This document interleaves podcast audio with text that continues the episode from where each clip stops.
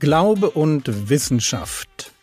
Fünf Antworten auf immer wieder gestellte Fragen.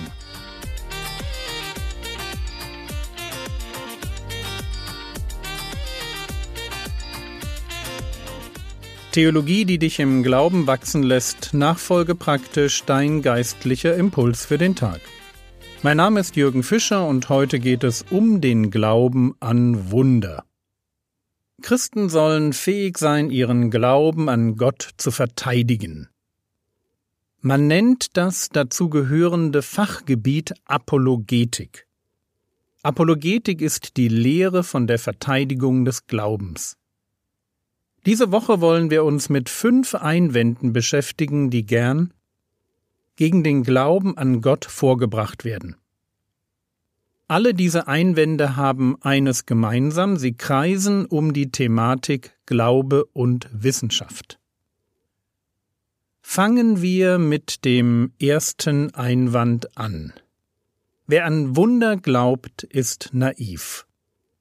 Wenn jemand mir das vorwirft, dann will er damit ausdrücken, dass ich blauäugig, ahnungslos, vielleicht sogar ein bisschen beschränkt bin, wenn ich an Wunder glaube. Jetzt finde ich es grundsätzlich nicht gut, wenn mir jemand Blödheit vorwirft. Aber im Blick auf Wunder kann ich das verstehen. An Wunder glauben, das hört sich erst einmal so an, als würde ich an den Osterhasen glauben tue ich natürlich nicht. Aber an Wunder glaube ich schon. Sowohl an solche, die früher mal passiert sind und in der Bibel aufgeschrieben wurden, als auch an solche, die heute noch passieren. Aber ich halte mich kein bisschen für naiv oder dumm, wenn ich das tue. Und ich mag gern erklären, warum das so ist. Fangen wir vorne an. Was ist ein Wunder? Ein Wunder ist für mich ein Ereignis, das völlig überraschend ist und das man sich nicht wirklich erklären kann, weil es eigentlich nicht geht. Es widerspricht den Naturgesetzen oder dem, was wir für normal halten. Ein typisches Wunder wäre es, wenn ein Blinder plötzlich wieder sehen kann. Wenn Jesus auf dem Wasser geht oder Wasser in Wein verwandelt. Solche Sachen sind Wunder. Also warum halte ich mich nicht für naiv und glaube trotzdem an Wunder? Das hat im Wesentlichen drei Gründe. Erstens. Mir fällt auf, dass fast jeder Mensch an Wunder glaubt. Damit will ich nicht sagen, dass jeder Mensch an die Wunder der Bibel glaubt, aber in jedem Menschen ist die Idee eingebaut, dass es Wunder geben kann. Wenn Nena singt, Wunder geschehen, ich hab's gesehen, es gibt so vieles, was wir nicht verstehen, und ich mir dazu das Live-Video von ihrer 2018er Tour anschaue, dann sehe ich Menschen, die mitsingen und mitglauben, und zwar an Wunder. Wunder geschehen, ich hab's gesehen. Oder wenn Vincent Weiss in einem Lied behauptet, ey, es wär schön blöd, nicht an Wunder zu glauben, dann bricht kein Shitstorm gegen ihn los. Und warum nicht? weil er einen Nerv in uns trifft. Vielleicht können wir mit den Wundern der Bibel nichts anfangen, aber genauso wenig können wir etwas mit einer Welt anfangen, in der es keine Wunder geben darf. Eigentlich glaube ich, dass jeder Mensch schon Wunder erlebt hat. Es gibt diese Momente, die so magisch sind, dass wir instinktiv wissen, die gehören zu einer anderen Welt. Die sind nicht mehr normal. Und weil ich den Eindruck habe, dass viele Menschen für sich an Wunder glauben, daran glauben, dass das Außergewöhnliche passieren kann, daran glauben, dass es Ausnahmen gibt, deshalb halte ich mich nicht für naiv. Das war mein erster Grund. Ein zweiter Grund. Wenn es Gott gibt, dann haben die Naturgesetze nicht das letzte Wort. Was meine ich damit? Der Vorwurf, du bist naiv, wenn du an Wunder glaubst, macht ja nur Sinn, wenn es Gott nicht gibt. Denn nur dann, wenn es Gott nicht gibt, wenn es nur das gibt, was man sieht und anfassen und messen kann, dann gelten immer und ausschließlich die Naturgesetze. dann kann man nicht auf dem Wasser laufen oder einem Blinden das Augenlicht schenken.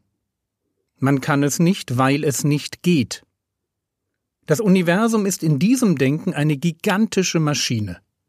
Auf eine bestimmte Ursache folgt immer dieselbe vorherbestimmte Reaktion. Ursache Wirkung, Ursache Wirkung, keine Wunder. Aber dass es Gott nicht gibt, das glaube ich nicht. Ich glaube an einen Schöpfer, der nicht Teil der Schöpfung ist. An einen, der sich die Naturgesetze ausgedacht und das Universum ins Dasein gesprochen hat.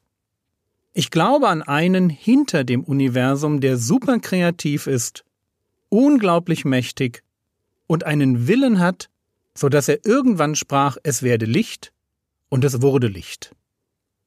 Ich glaube an einen Schöpfer. Und weil ich daran glaube, dass es mehr gibt als das Universum, als große Maschine, mehr gibt als Energie und Materie, deshalb ist es für mich überhaupt nicht naiv, wenn ich mir vorstelle, dass der Schöpfer Gott, der alles erschaffen hat, sich erlaubt auch hier und da in seine Schöpfung einzugreifen und im ganz Kleinen etwas zu schaffen oder mal ein Naturgesetz auszuhebeln. Ich stelle mir das wie Lego-Eisenbahnspielen mit den Enkeln vor. Das Universum ist die Eisenbahn. Aufgebaut fährt sie von allein. Immer vorwärts und immer im Kreis eben Naturgesetze. Eine Runde nach der anderen. Und dann kommt der Schöpfer. Blond, dreijährig, und entscheidet, dass sein Dinosaurier auf die Lok losgeht. Schluss mit vorwärts im Kreis fahren. Und was mein Enkel mit seiner Lego-Eisenbahn darf, das darf Gott mit seiner Schöpfung auch. Mal eben eingreifen, wenn er das für richtig hält. Das meine ich mit dem Punkt, wenn es Gott gibt, dann haben die Naturgesetze nicht das letzte Wort. Dann sind Wunder möglich. Ein letzter Punkt. Und der ist eher etwas für Naturwissenschaftler. Wir denken nämlich heute immer noch sehr mechanisch. Mechanisch im Sinne von es kann Wunder nicht geben, weil sie den Naturgesetzen widersprechen. Hm, ich will jetzt niemandem zu nahe treten, der in der Schule keinen Spaß an Physik hatte. Aber die Idee, das Universum sei eine große Maschine und Gott bestenfalls der, der sie am Anfang in Gang gesetzt hat. Sorry, das ist Denken aus der Zeit vor Einstein. Wir sind heute deutlich weiter. Es sind die Ergebnisse der Quantenmechanik, die dazu geführt haben, dass wir heute nicht mehr von Vorherbestimmtheit, also nicht mehr von Ursache-Wirkung, sondern von Wahrscheinlichkeit und Zufall reden. Es ist deshalb für mich als Naturwissenschaftler gar nicht mehr so einfach, ein Wunder zu beschreiben. Denn war vor Einstein ein Wunder einfach ein Ereignis, das nicht möglich war, so ist heute alles möglich. Natürlich ist die Wahrscheinlichkeit vieler Ereignisse unglaublich gering, aber eben nicht mehr unmöglich. Mir ist klar, dass die Ergebnisse der Quantenmechanik noch nicht im Denken der Gesellschaft angekommen sind. Aber man könnte ein Wunder auch als ein Ereignis beschreiben, das extrem unwahrscheinlich, aber eben nicht unmöglich ist.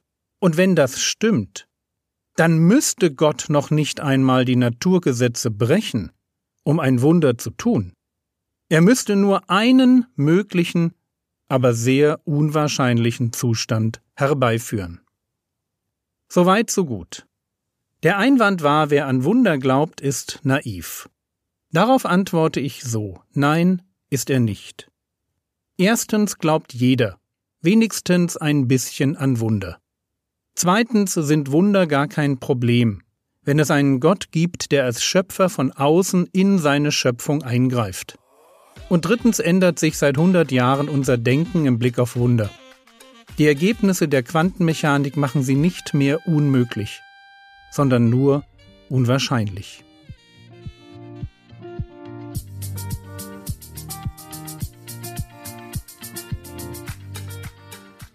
Was könntest du jetzt tun? Du könntest Kolosser 4 die Verse 5 und 6 auswendig lernen. In dem Vers geht es um Apologetik. Das war's für heute. Ein kleiner Hinweis noch, die apologetischen Themen werden zeitversetzt als eigene Reihe von mir auch in einem anderen Podcast veröffentlicht. Der Podcast heißt Fragen, Glaube, Gott. Der Herr segne dich, erfahre seine Gnade und lebe in seinem Frieden. Amen.